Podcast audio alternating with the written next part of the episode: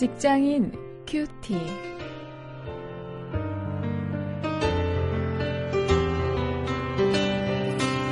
여러분 안녕하십니까? 1월 19일 오늘 창세기 19장 17절부터 22절 또 30절부터 38절까지 말씀을 가지고 롯의 대도시 혐오증 어, 이런 제목으로 함께 말씀을 묵상하시겠습니다.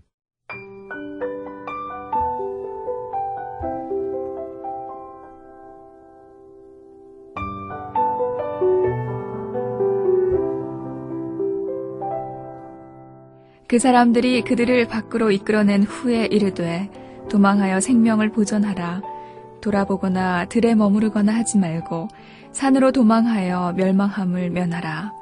롯이 그들에게 이르되 내 주여 그리 마옵소서 종이 주께 은혜를 얻었고 주께서 큰 인자를 내게 베푸사 내 생명을 구원하시오나 내가 도망하여 산까지 갈 수 없나이다. 두렵건대 재앙을 만나 죽을까 하나이다. 보소서 저 성은 도망하기 가깝고 작기도 하오니 나로 그곳에 도망하게 하소서 이는 작은 성이 아니니까 내 생명이 보존되리이다. 그가 그에게 이르되 내가 이 일에도 네 소원을 들었은즉 너의 말하는 성을 멸하지 아니하리니 그리로 속히 도망하라. 네가 거기 이르기까지는 내가 아무 일도 행할 수 없노라 하였더라.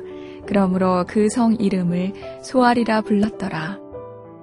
롯이 소알에 거하기를 두려워하여 두 딸과 함께 소알에서 나와 산에 올라 거하되 그 두 딸과 함께 굴에 거하였더니 큰 딸이 작은 딸에게 이르되 우리 아버지는 늙으셨고 이 땅에는 세상의 도리를 쫓아 우리의 배필될 사람이 없으니 우리가 우리 아버지에게 술을 마시우고 동침하여 우리 아버지로 말미암아 인종을 전하자 하고 그 밤에 그들이 아비에게 술을 마시우고 큰 딸이 들어가서 그 아비와 동침하니라. 그러나 그 아비는 그 딸의 눕고 일어나는 것을 깨닫지 못하였더라. 이튿날에 큰 딸이 작은 딸에게 이르되 어젯밤에는 내가 우리 아버지와 동침하였으니 오늘 밤에도 우리가 아버지에게 술을 마시우고 네가 들어가 동침하고 우리가 아버지로 말미암아 인종을 전하자 하고 이 밤에도 그들이 아비에게 술을 마시우고 작은 딸이 일어나 아비와 동침하니라. 그러나 아비는 그 딸의 눕고 일어나는 것을 깨닫지 못하였더라.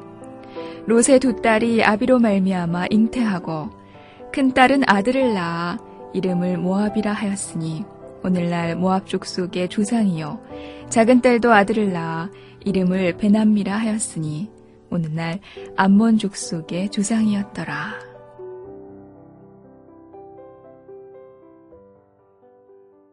가만히 제가 살다 보면 여러 사람들에게 이야기를 듣는데 남의 탓을 하는 사람들을 많이 볼 수 있습니다. 제가 얼마 전에는 제 아내에게 얘기를 들었는데 이웃에 사는 그 한 남자가 뭐 저희 전도 대상자입니다만 아 그 아내가 다른 자기 친구 아내처럼 이 뭐 자기 사업하는데 이 사업 자금을 제대로 대두지 못하고 또 뭐 집도 이렇게 사주지 못하고 이런 걸 보고 불평을 한다는 그런 얘기를 들었습니다. 제가 그 이야기를 듣고 괜히 화가 났습니다. 어떻게 저렇게 꽤, 이, 꽤 사는 사람이 이렇게 저런 그 남의 핑계 탓을 하고 어, 그렇게 살까? 내가 보기에는 어, 자기 삶도 꽤 괜찮은 삶인데 왜 저럴까? 어, 하는 안타까운 마음을 가졌습니다. 오늘 우리가 롯의 모습 속에서 그렇게 세상을 핑계하고 남의 탓을 하는 어, 이런 그 못된 모습, 바람직하지 못한 모습을 어, 볼수 있습니다. 어, 먼저 17절부터 20절까지 보면은요, 이 소돔과 고무라가 멸망될 때, 이 롯의 가족이 하나님의 은혜로 구원 얻는 모습이 나오죠. 이 천사는 뒤돌아보지 말고 산으로 도망가라, 이렇게 말했는데, 어, 롯은 얘기합니다. 가깝기도 하고 작은 성인 이 소알로 도망가게 해달라, 이렇게 천사에게 사정을 했습니다. 그 성이 작기 때문에 어, 피해서 살기 좋을 것이라고 이야기하는 모습을 20절에서 볼 수 있습니다. 이 말 속에 롯의 어떤 생각이 들어있는가 하면 소돔성이 왜 저렇게 멸망하게 되었고 결국 자기 삶의 근거를 다 버리고 저렇게 어, 몸만 빠져나올 수밖에 없었나 하는 롯의 이 생각 속에는 소돔성이 큰 성이었기 때문이라 어, 이런 핑계가 아, 담겨 있다는 것이죠. 저 성은 큰 성이었기 때문에 죄악되었고 그러니 나는 나 자신의 신앙을 유지하기 힘들었다. 어, 이런 세상에 대한 핑계가 담겨 있습니다. 어, 이걸 저는 이름, 붙여, 이름 붙여서 대도시 혐오증이라 이렇게 한번 말해 어, 보았습니다. 대도시에 대해서 혐오하는 것이죠. 자, 그래서 이제 롯이 어떻게 합니까? 작은 성 소알, 그곳으로 피해 가게 되었습니다. 그가 원했던 곳, 작은 성인이 충분히 살 수 있을 것이다. 이렇게 생각을 했는데, 30절부터 38절을 보면 거기서 아주 우리가 희한한 모습을 볼 수 있습니다. 결국 롯은 작은 성 소알에서도 견디기 힘들었습니다.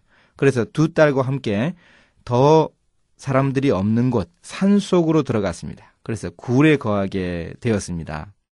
그런데 그곳에서 근친상간이 일어나고 어, 롯은 어, 자기의 딸들을 통해서 아들이기도 하고 동시에 손자이기도 한 그런 아이들을 둘이나 낳았습니다. 그들의 후손이 이제 뒷날 이스라엘을 괴롭힌 모압과 암몬 족속이 되지요. 참 이런 심각한 일이 여기에서 벌어졌습니다. 이 모습을 통해서 볼 때 우리가 대도시 혐오증에서 벗어나기 위해서 어, 꼭 필요한 것이 있습니다. 악한 세상은 피하기만 한다고 이길 수 있는 것이 결코 아닙니다.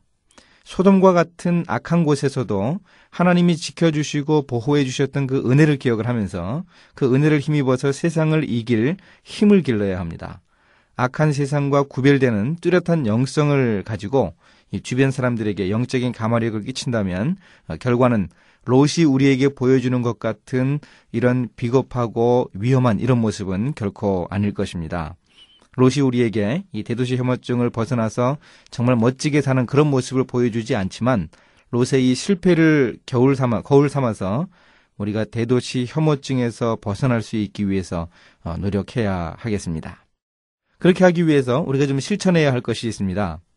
이 세상이 참 악하다 이런 말을 우리 크리스천들이 입버릇처럼 하는데 어, 그런 말만 하면 어, 문제가 될 것 같습니다. 세상, 세상이 참 악하다 하면서 우리의 생각이 이 염세적이고, 어, 저 세상만을 바라고 이 세상을 중시하지 않는 어, 그런 잘못된 그 종말론적인 그런 방향으로 흘러갈 수 있습니다.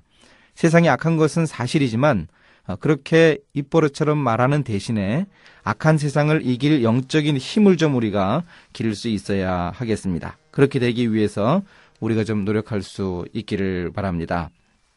이제 함께 어, 기도하도록 하겠습니다. 하나님 악한 세상을 핑계 삼지 말게 하옵소서. 세상을 벗어나 숨는 것이 문제 해결이 아님을 알게 하시고 하나님의 은혜를 힘입어 적극적으로 세상을 이길 수 있는 힘을 주시옵소서. 예수님의 이름으로 기도했습니다. 아멘.